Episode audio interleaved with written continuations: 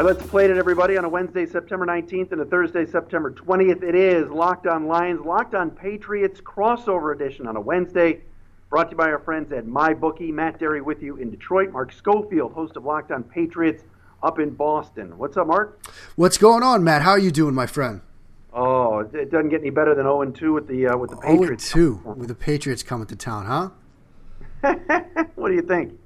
I mean, I, I guess like both teams though are in a bit of an interesting spot because New England, you know, we're coming off a loss down in Jacksonville, that AFC Championship game rematch, and you know now we've got yet another sort of Brady story out there, another Belichick book coming out, and there's still that sense, Matt, of just general unease. People just there's angst, there's uncertainty, there's fear that the Brady window is closing sooner than we expected. Now it's not an 0 2 start but there's just still some uncertainty up here in New England. So wait, give me the latest on this book. Uh, how big of a distraction is this going to be this week?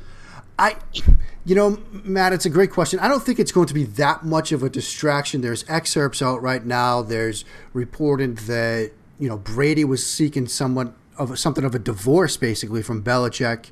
Um, in the past year or so, he didn't know if he wanted to come back this year. He sort of really struggled with the decision to come back. And I think that's kind of been reflected in not just reported around Tom Brady, but some of the stuff that he's done himself. You know, that Tom versus Time documentary that has been shooting. And you saw him this offseason in the, in the clips that were shown and the segment that was recorded after the Super Bowl loss that he was sort of wrestling with the idea that maybe it's time to walk away. Maybe it's time to sort of hand him up. Do I have it in me to come back to this? Because if you're not fully invested in playing the game the right way, that you're not going to be successful. And, you know, he made the decision to come back, obviously, but it does bring up that old Bill Parcells phrase that, you know, if a, a player is thinking about leaving and he's got one foot out the door, he's done.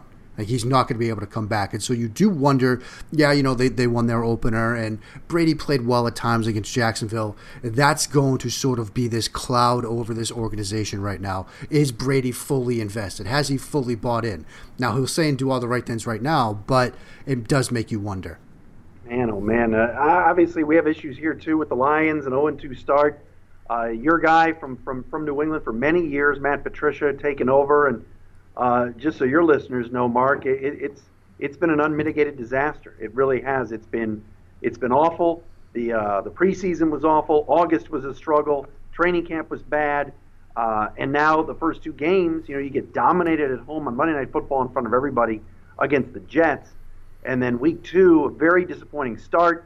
You're down 30 to 13 to a, a very average to below average Niners team make a little comeback. Don't quit last uh, Sunday afternoon in, in, Frisco, but lose by three. Uh, the defense can't stop anybody. The run game continues to struggle, albeit uh, their yards per carry is better. But again, that 70 game, and it keeps going on now at 70.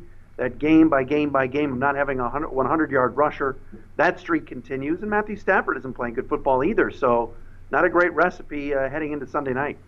You know, Matt, one of the things that I did want to sort of ask you about, obviously, Patriots fans do have some interest in Matt Patricia and how he's sort of acclimated into life as a head coach. And it seems to me, from how you describe preseason and training camp, and now, you know, using the phrase unmitigated disaster, something nobody wants to hear about their team, seems to me like it hasn't gotten off to the best start. I know Locked On Patriots listeners, they were talking about in the Slack channel today. They want to know is there any danger that the ownership gives up on Patricia early, or do you think they'll have patience with him? Well, I, don't think it's a it's a necessarily an ownership thing. Uh, the Ford family that's owned this team, and of course, Mr. Ford has passed away. Now, Martha Firestone Ford running the team. They've always been very, very loyal and very, very patient, and not the types to overreact. Now, when Martha took over the team, one of the first things she did do once her husband passed away was fired Martin Mayhew and Tom Lewand, which was unheard of at the time to fire somebody like Tom, who was a team president and, and a higher up of the Lions for, for nearly 20 years. This instance, I think she trusts Bob Quinn, her general manager, of course, another uh, Patriot wayer, as I like to say. And look, this is Bob's guy. Bob fired Jim Caldwell and said nine and seven is not good enough. We need to be better. Then he brings in his buddy. His buddy's off to a terrible start. So I don't see Patricia going anywhere yet. But it does appear, only two games in, you know, Mark, he looks in over his head a little bit, and he has, he has to make some changes here because some veteran players, there's been some grumblings, don't like what he does. Uh, doesn't like how he how, how he treats some of his guys. Uh, this past Monday, um, they they elected to stay in San Francisco and not fly back after the game, which is kind of unheard of. And you know, I threw it out there on Twitter on on Sunday. I'm like, that that ought to that ought to you know that ought to rile up some of the veterans who want to come home after a game. So Patricia's doing things his way. The Lions are used to, at least the players are used to, sitting down with Jim Caldwell. They had a leadership council with Caldwell that sometimes overruled the coach or went to the coach with issues. And it was that type of relationship. And this is a complete 180. Yeah, Matt, I, am glad you brought up that tweet you put out there because I did see that when you put that out there when Patricia made that decision to keep the team in San Francisco so they get an extra night of sleep. And as you said, probably didn't sit well with some of the vets who've got families that they want to get back to and see their wives and their kids. Is there a sense that until this team starts winning, we might not get that buy in from leaders, from veterans? given the fact that Patricia's doing things so differently, like staying an extra night in San Francisco? I, I don't know. I, I think that there is a partial buy-in by some vets, and some of the vets that are bought in are guys that were brought in by Quinn and Patricia. Ricky Jean Francois being one. Um, you know, there's some other expatriates that, that, are, that are on this roster that might not have uh, that much of an impact. The, the biggest issue right now is they're just not playing very good football, and they're getting killed up front. Uh, if I'm New England, I'm spreading it out and I'm running the football um, because right now the Lions' uh, defensive front just can't stop anybody. They're giving up over 170 yards a game, tops in the NFL, 32nd in the league, last in run defense. And so whether there's a buy-in, whether guys are upset, they still have to go out and play. And that aside, in the fourth quarter the other day, when they made the comeback to cut it to three and had a chance to win the game at the end or at least tie it and couldn't do it, it wasn't like they were thinking about spending an extra night. I, I do think that has a, a handle or a hand in some of this stuff and some of this unease that's going on in Allen Park, but um, it, it just has not been a good scene here. Patriots, Mark, last week losing to Jacksonville. What was the biggest issue that came out of that game where you said, "Uh oh, I hope Detroit doesn't see that particular thing on the film"? You know, Matt, it's a great question, and honestly, if I had the answer to that, I'd probably be a much richer or at least happier man because it's been something I've been struggled with, and it points to some of the stuff we saw from this Patriots defense back into the AFC Championship game last year, into the Super Bowl, and now we're seeing it again this year. And it's they have such a problem getting off the field on third down and defending those shallow type crossing routes that we saw the Eagles run those mesh concept type plays, and Jacksonville was doing it in the AFC Championship game, and they were doing it again on Sunday. And it starts, Matt, at least from where I'm sitting, with an inability to get pressure with four. They still haven't figured out a group of guys, a rotation of guys up front from a pass rush perspective to get pressure with four, which means sometimes they have to blitz if they want to generate pressure. They send five, they send six. And when you do that, you're in man coverage behind it. And if they don't have the type of athletes that can run with those crossers, that can stay on those receivers, you're going to give up plays. And Jacksonville, I think, was 10 of 14 on third downs on Sunday. When you give up 10 third down conversions as a defense, you can't get off the field, you can't get the ball back to Tom Brady, you're going to lose games.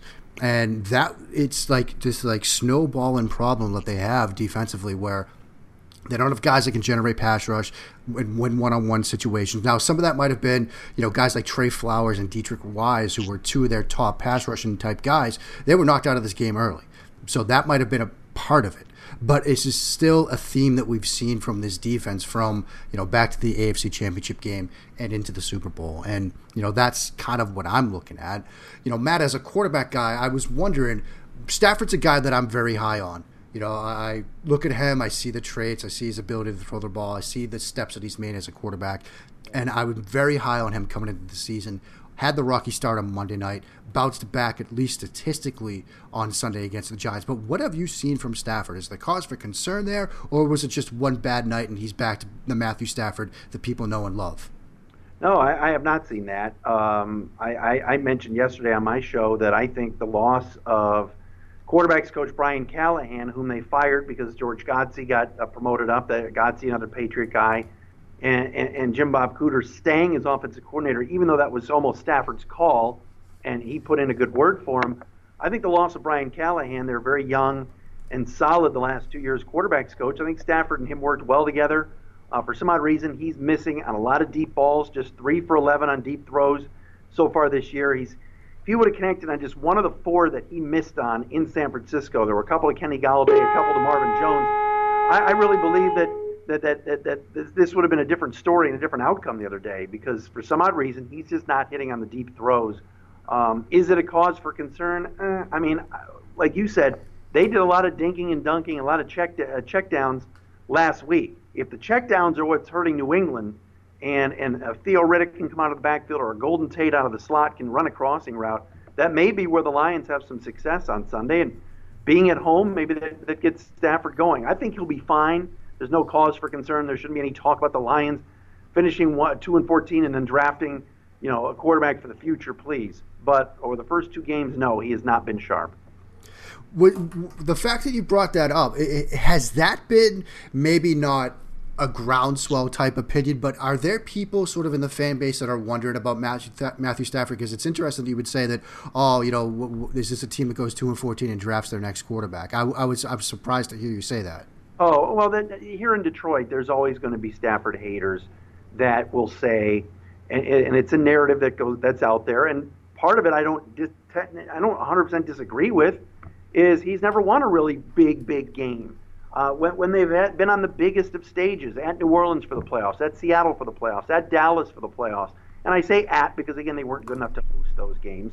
Um, yes, he finally beat the Packers at Lambeau, and it was like a big deal here, but Aaron Rodgers didn't play. So, what's the big signature win in his career? He's had some great comebacks, a lot of them at home.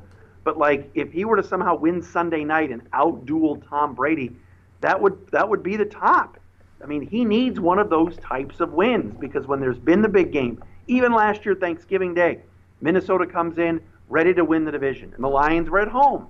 And Case Keenum outplayed Stafford. He missed on some throws that were that were that were wide open. So, no, I'm not saying trade him. No, I'm not saying draft your next quarterback. But uh, the, I think after this week, that groundswell, like you said, will get louder if he does not perform and if he's uh, if he's not sharp. Um, you mentioned before about the Patriot defense. In order for Stafford, obviously, to have some success um, against New England, obviously the Lions' defense has to come up big. What's what's been the issue offensively for New England, or is there none right now? And what about this Josh Gordon addition? Right, and obviously Patriots fans are pretty excited about the Josh Gordon addition there. And I have, you know, as I said on on my show a couple of times this week, tried to temper expectations somewhat because first and foremost, we are dealing with somebody who has his struggles away from the field. Obviously, his history with substance abuse and addiction is well documented.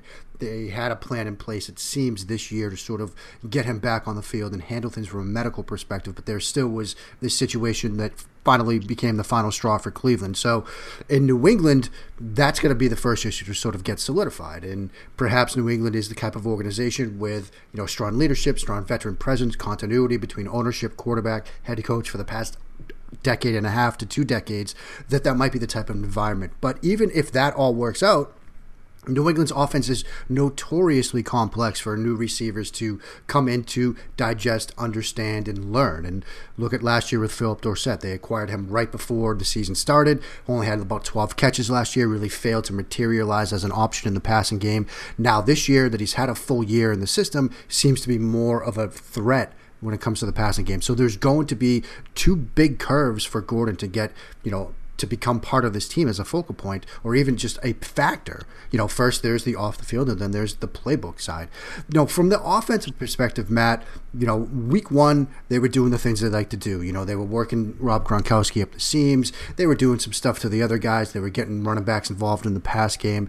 Jacksonville's defense is just a different animal. And Jacksonville's defense is the kind of defense that is talented enough to have answers for anything you might try to do as an offense. And you almost have to be perfect to beat them. And the Patriots weren't. You know, they, I mentioned third down conversions from the Jacksonville side. New England, I think, only converted four of 14 third down opportunities, and part of that stemmed from pressure. That Jacksonville pass rush, they can get after the quarterback, whether it's Tom Brady or somebody else. They can win those one-on-one matchups. They were forcing Brady into a lot of quick throws or throws under duress, which sometimes you don't have the best ball placement on, and so that was it. If they can protect Brady, which is job one, they'll be okay. But if they can't, well, then they start to struggle. So I mean, that's that's kind of the situation with the Pats' offense.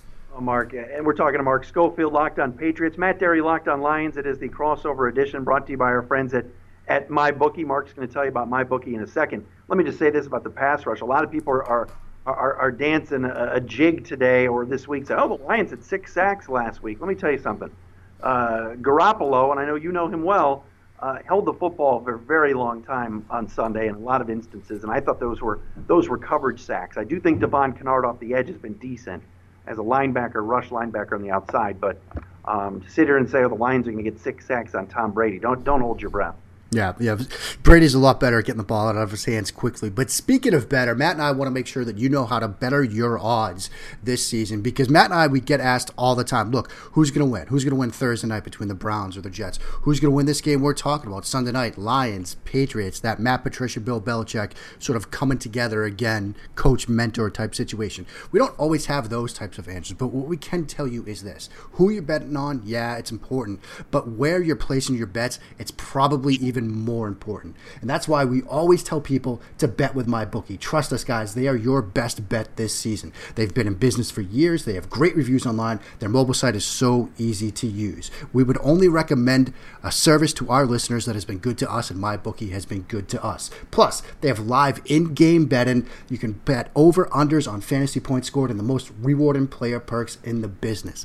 But here's the thing they're getting slammed with business from all the locked on network listeners coming in to take advantage of their offer. So they've got two offers going for you right now. If you can't wait, then look, use promo code locked on when you sign up. They will match your initial deposit 100% up to $1,000. Use promo code locked on to do that. But if you could be a little bit patient, you can wait until after 7 p.m. to sign up.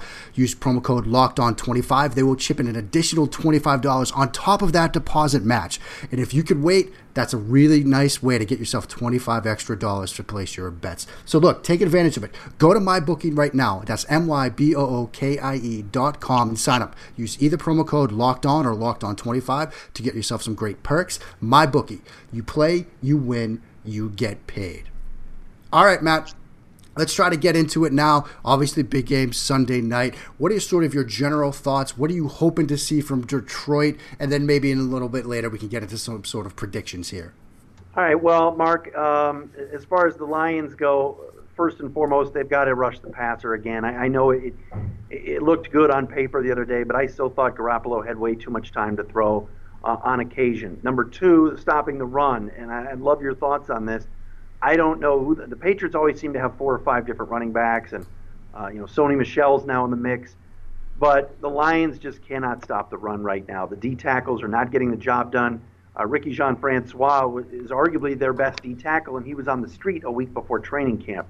Sylvester Williams hasn't played well. A'Shawn Robinson, a former second round pick, deactivated in week one. So those three guys have got to step up and clog that middle and, and stop the ground game because Matt Breida and Isaiah Crowell have looked like world beaters the first two weeks. So those two things uh, on, on, the defensive side and really offensively, I think the Lions have got to commit to the ground game a, a little bit more and keep doing that.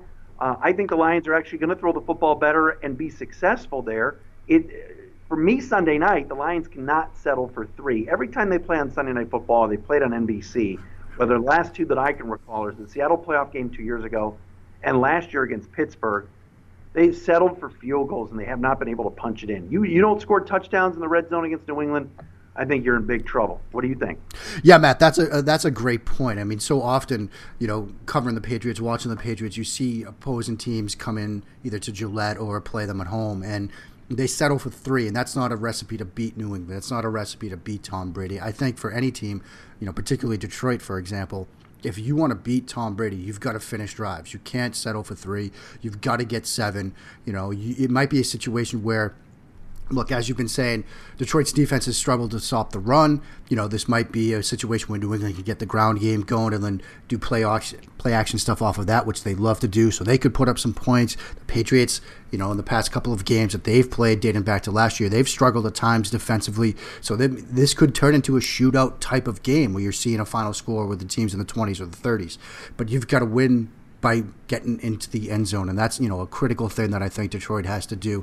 You know, and you know, like you said, you mentioned stopping the run, getting after the passer. New England had some struggles at times trying to run the ball against Jacksonville, and Part of it, yeah, sure, it's a talent thing. Jacksonville is a very talented defensive front, but there was also some execution problems. There were also some problems with Trent Brown, their new left tackle to replace Nate Solder. There were times when he was coming out of his stance too high, coming out of his stance sort of top heavy. There was a third and one situation early in the game where they just tried a simple run to the left side with Sony Michel, and he basically fell over and created sort of a 52 car pileup situation that allowed Michel to get stopped behind the line of scrimmage. The Patriots had to punt. And so there are opportunities for this Detroit defense to sort of assert themselves in this game. And you know, there's also the sort of Matt Patricia X factor. I mean, this is a head coach now that has been coaching against this Patriots offense for the past couple of seasons. He knows what they'd like to do. He knows their tendencies. He knows how Josh McDaniels tries to sort of get matchups, get those one-on-one situations for Tom Brady with, say, Rob Gronkowski or, or a Rex Burkhead. And so he should have answers for them from at least a schematic point, point of view. It's just a matter of can they then go out and execute. You mentioned Gronk too, Mark. Um, last weekend, the Lions went up against a pretty good tight end and George Kittle from the Niners, and I said that was going to be a key factor because the Lions have not been able to to cover tight ends in years. And I thought Quandre Diggs did a pretty good job. I know the holding call at the end of the game Sunday cost them because it was on Kittle, but the kid only caught two passes. Gronk's a different animal, man. And like yeah. you said, they're, if they're able to run the ball, and then you know play action, and there's Gronk uh, over the middle. Uh, it'll be lights out for the Lions. Yeah, I mean, Gronk is a different beast, but you know, there's some solace in the fact that you look at Jacksonville last Sunday, Jacksonville in the AFC Championship game. Now, Gronk got knocked out of that game; he left early with a concussion, but Jacksonville did some things to sort of slow him down a bit. They, you know, were able to get decent coverage on him. They were able to do some bracket type stuff with him. Now, a lot of teams try stuff like that. Jacksonville was more successful with it. It might be just the talent thing, but there's at least a potential roadmap out there that Matt Patricia could use to sort of figure out a way to slow down Robert Gronkowski. And again, haven't seen him up close for the past couple of years. You know, he might have a chance to have some answers for him. And, you know, Matt, before we get to final predictions, I do want to ask Darius Slay, great defensive back. I know he had the concussion. Any word on his status for Sunday night? Well, the Lions, uh, just like you guys, uh, and this is where they get it. They get it from. We'll not. We'll not talk about injuries, and so I highly doubt until you know, late afternoon Wednesday or even Thursday, we'll have an update on Slay's condition. But if he does not play, that's a that's a monster loss. And I know the Patriots really miss Julian Edelman uh, and their wide receivers. You know, it's Chris Hogan, and, and we'll see if Gordon plays. And and you mentioned Dorsett. There's not a lot out there with Edelman out, but uh, the Slay injury, they're not going to let us know. Uh, this will be something that maybe by the end of the week or even on Saturday we'll know if he's if he's going to be ruled out or not. Uh, T.J. Lang is another one, the right guard a Pro Bowler in the past, uh, has been bothered by a back injury and uh, re-aggravated in Week One, and he didn't play last week either. Albeit Kenny Wiggins, the PFF guys loved the performance of Wiggins, the backup uh, that day. But if you're talking about no sl- uh, no Slay, no Lang, and we'll see about Ziggy Ansah too. Those are three very high impact guys. What about uh, the health of the Patriots? Well, I mean, Patriots right now are kind of in an interesting spot from a health perspective. Um, you've got Deatrich Wise, who was injured you know, it turns out there was just a dislocated finger. There was some concern that it was going to be a little bit more than that, but it seems like he's going to be okay. Rex Burkhead, you know, he was somebody that was come had a concussion issue that he suffered actually during the week of practice last week, but he was at go um, for the game against Jacksonville. Uh, Sony Michel was coming back um, from his knee injury, which sort of sidelined him um, for the preseason as well as week one. But it seems like he's going to be able to go. Um, you know, we're waiting for word on Trey Flowers. It doesn't seem he was knocked out of the game early against Jacksonville. Seems like that was a concussion. He's still sort of in the protocol, as is Patrick Chung. He was knocked out with a concussion, so we're waiting to hear on those guys. And like you said, Matt, with the Lions, it might be a while. It might not be until Sunday until we get sort of definitive word on those guys. All right, as far as predictions go, Mark Schofield locked on Patriots, Matt Dery locked on Lions, the Wednesday crossover edition. I, am going to say this. Everybody here thinks the Lions are going to get uh, absolutely poleaxed on Sunday night. I happen to think the Lions are going to play a better football game. I'm not predicting them to win. Uh, but but I think it could end up being like a, a, a 31-28, 31-27 loss, where the Lions look good, but again shoot themselves in the foot. Can't maybe make the stop when they need to at the end of the game. So I'll say New England by three or four, and actually the Lions cover that six and a half. What about you? You know, Matt, I'm right there with you. I mean, I, I see that six and a half, and I know there are a lot of people are probably looking at this a team that's 0 2, Patriots coming back from a loss, looking to bounce back. They t- sometimes play pretty well on those situations where they need a sort of bounce back type victory. But I look at how this defense has struggled. I look at what Detroit can do offensively against them. I think New England wins, but I, I'm with you. I think Detroit covers, and I mean, 31 27, 31 28, I, I think that makes some sense. You know, maybe even you get a little bit higher, maybe 34 28, 34 30 type game. But yeah, I think it's going to be a close game. I think it's going to be in that one score type range. I think Detroit covers, but I do think New England wins. All right, Mark, that was fun, brother. Uh, all the best. Continue uh, continued success with Locked On Patriots, and uh, we'll do it again. Uh, maybe, maybe, maybe when these two teams meet in the Super Bowl. that sounds fantastic to Matt. That sounds fantastic to me, Matt. This was a blast. Enjoy the games and enjoy the game Sunday night.